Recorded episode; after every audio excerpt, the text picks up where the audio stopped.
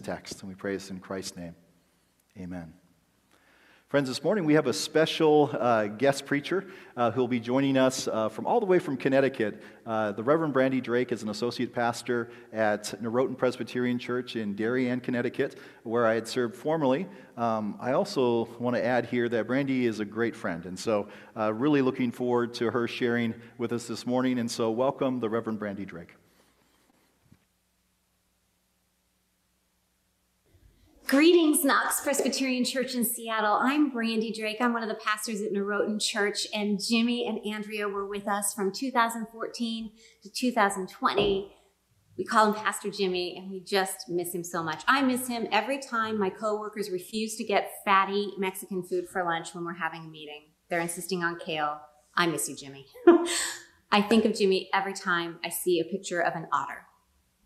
Did you know that otters make terrible pets? I learned this from Jimmy. One day when we were driving north to a Presbyterian meeting, we passed a billboard for a zoo and there was a picture of an otter and he said, you know, they're cute, Brandi, but they make terrible pets. I'm like, what? What? this is quintessential Jimmy. He was getting a toy otter for Rory. And then he thought, well, what if I got a pet otter for Rory? And then he started researching otters on the web. And before you know it, I'm listening to like 20 facts about otters on a car drive on our way up north in Connecticut. I miss you, Jimmy. I miss you, Jimmy. And I'm grateful for where you are. 2020 has been quite a year, hasn't it? It feels like one thing after another, after another, after another. And at some point this summer, there was a woman in California swimming in a lava lake, and she was attacked by a rabid otter. I thought of Jimmy. Otters make terrible pets. 2020 sounded like it was going to be a really awesome year, but boy, it sure wasn't. And we've come into this year, and Jimmy's come to you at such an interesting time, right? What a time to move across the country. And to move across the country to go into a job that Jimmy, of course, loves, but it's an intense job. And there's a lot going on in the church, and they can't even meet you. And you, as a church, you're risking so much bringing in a new pastor. Wow, what a year! What a year. Well, once I learned that the otters were against us in 2020 and Jimmy and Andrea had, lost, had gone, I realized that we were in real trouble. And I started with a mantra going through my head. Golly, I think we had a hurricane in July, and my mantra has become I'm, I'm just not up for it.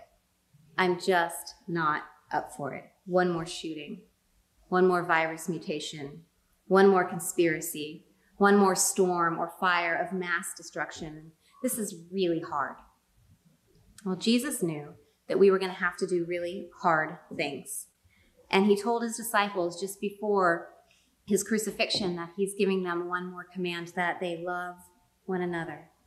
As I have loved you, so you must love one another. And I'm just, I'm not up for it. Does anybody else feel that way?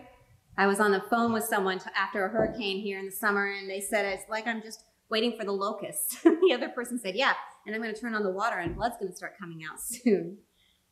And I asked a woman how she was doing recently, and she said to me, You know, I feel like I'm on a boat in the ocean, and there's no rudder, and I only have one oar, and I keep paddling in circles, and there's no sail. Just not up for it. Well, the people who made up the church in Corinth were also just not up for it. They were at each other's throats. There was division in the community, there was resentment.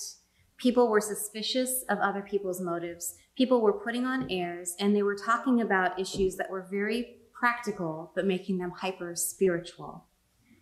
And instead of abiding in grace and love and loving each other, the people at Corinth were arguing all about who's right and who's wrong. And there was a lot of wrong. And there were a lot of ideas about how to fix things. They were at it, hammer and tongs.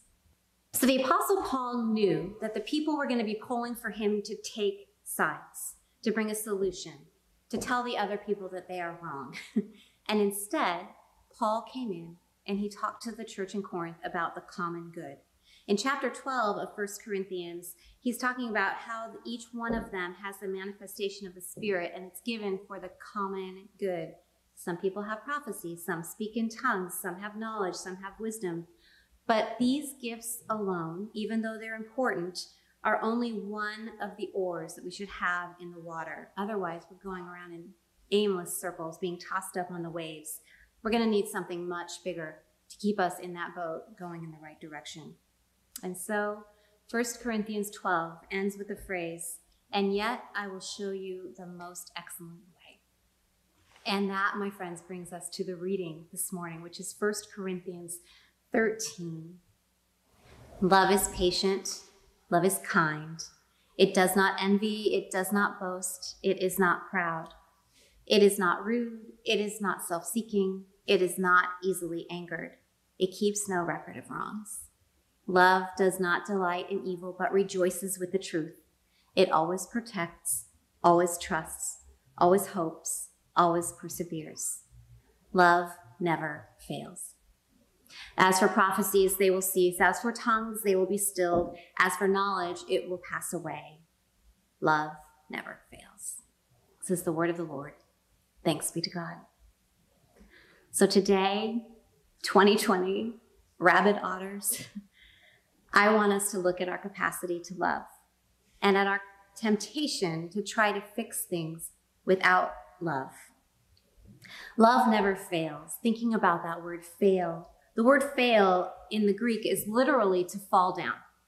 Paul is saying love doesn't fall down, to descend from a higher place to a lower place. It can be a metaphor to be cast down from a level of prosperity, to be removed from power. Love does not back down. It does not fall from power. It does not give in. It does not give up. Love is tough. It's like a weevil or a punching bag. In the immortal words of Chumbawamba, love gets knocked down, but it gets up again. Love is hardy, it's tough. It tells us to hope when all around is despair. It holds things together when we want to let go. Love says, You're not up for it? Okay, I'll carry you. Love is patient. Love is kind. Love does not envy, does not boast. It is not proud. It honors others rejoices in the truth. It's not idealized, it's gritty, it's tough, it's raw. I may not be up for this, but love is. Meister Eckhart wrote, Our sorrow is that we do not know that we are the generosity of God. Our sorrow is that we do not know that we are the generosity of God. I think we could replace the word generosity with love here. Our sorrow that we do not know that we are the love of God. In that sorrow, we try to fix things in others that we think are wrong around us. We try the three things that Paul mentions, don't we? With the elections up for grabs or with the last mass shooting. We try to prophecy when is this going to be over? When are we going to have a solution? When are we going to be able to have a real meal together? What are we going to do about school? And when are we going to solve all these culture wars? As for tongues, they will be stilled. We are constantly trying to interpret the words of others, and there are so many words. As for knowledge, it will pass away. Prophecies, tongues, and knowledge draw from the deep well of God's love, but they are temporary in the ways that we're trying to control our environments. Love, well, love is much bigger than any other coping mechanism that we have. Russ Kane is a Presbyterian pastor in Colorado, and he says there's inner work that comes with love. He says, if we're going to do the work of tough love, we better be paying attention to the inside because love is tough at any time, let alone the time that we're in right now when it seems like we're flooded every day with all kinds of bad, bad news. When our buttons are being pushed and there are things happening that make us want to avert our eyes and just go away because we're just not up for it. The only way we have to get through abiding in this love that never fails is through the inner work.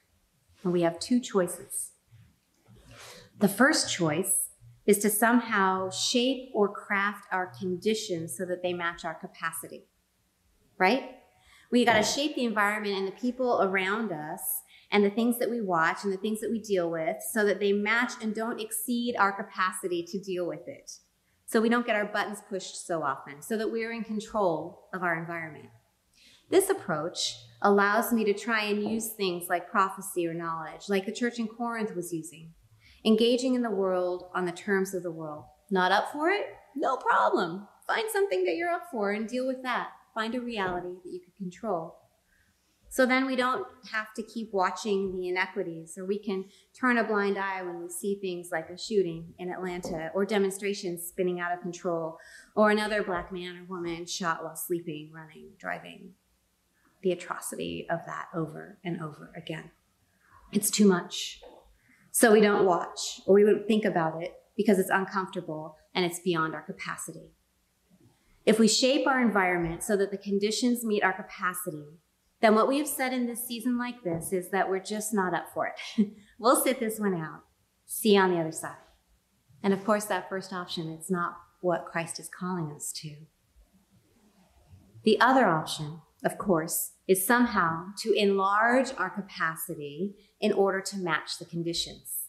To do this inner work so that we begin to see what's around us and what buttons are getting pushed in us, and to ask the question where are we getting in the way of what love wants to do? Where are we getting in the way of what love wants to do? Remember, our sorrow is that we do not know that we are the love of God. Where am I? Where are you? Where are our churches getting in the way of what love wants to do? That's a dangerous prayer, isn't it? Now, this is where we are. This is where we can thrive even in the midst of tension. And when we do that, when we ask, then we get something to offer this world because it comes down to love. And this allows love to be our rudder, our centerboard, our oars. Of course, we don't have the capacity to deal with what these times are calling for. Of course, we're going to fail. Tough love is an art, it's a practice. And like all art and practice, it's when we fail that the real work can begin. And if history is any indication, what we're experiencing right now, enormous. Usually, when things change so dramatically in society, things get very tumultuous and sometimes even worse before they get better.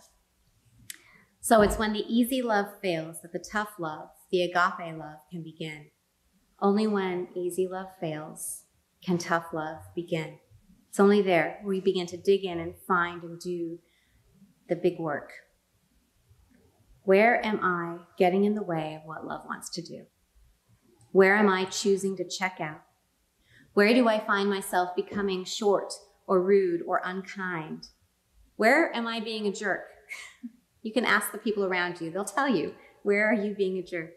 And where do we need to get out of our own way so that the love of God can do something it's a question we can ask ourselves as individuals, and it's a question that we can ask ourselves as a church. Where, as a church community, are we getting in the way of what love wants to do? That's a dangerous question. A couple of years ago, I shared an encounter that a pastor had with a man who'd been in recovery from substance abuse for a long time. They're talking about their higher power. And the man said to her, I, don't know about your higher power. My God is crazy about me. My God is crazy about me. Now, we like to throw around the phrase God loves you. God tough loves you, right? God's capacity to love exceeds your ability. And God loves you with that crazy, about you. Love, not in a way of polite obligation or duty, not in a nice way that any of us can fathom or control. No, our God is crazy about us, each one of us, and also crazy about the church. I heard this, and I had a person I was having a hard time with in my life, and I decided, okay, next time I see this person, when they're talking and really pushing my buttons, in my mind, I'm going to start thinking, my God is crazy about you. My God is crazy about you. I did it. And as this person was talking to me and I was praying that prayer, I saw their countenance change. They softened. I noticed it. And it changed our relationship. It happens with individuals, it happens with churches. because you know what? Love, it never fails. And so, Jimmy, Knox Presbyterian Church, my prayer for you, my prayer for us at Noroton, for myself, for our families, is that we will be able to look at each other and look at the world and see our God is crazy about you. And it's that kind of crazy that doesn't fail.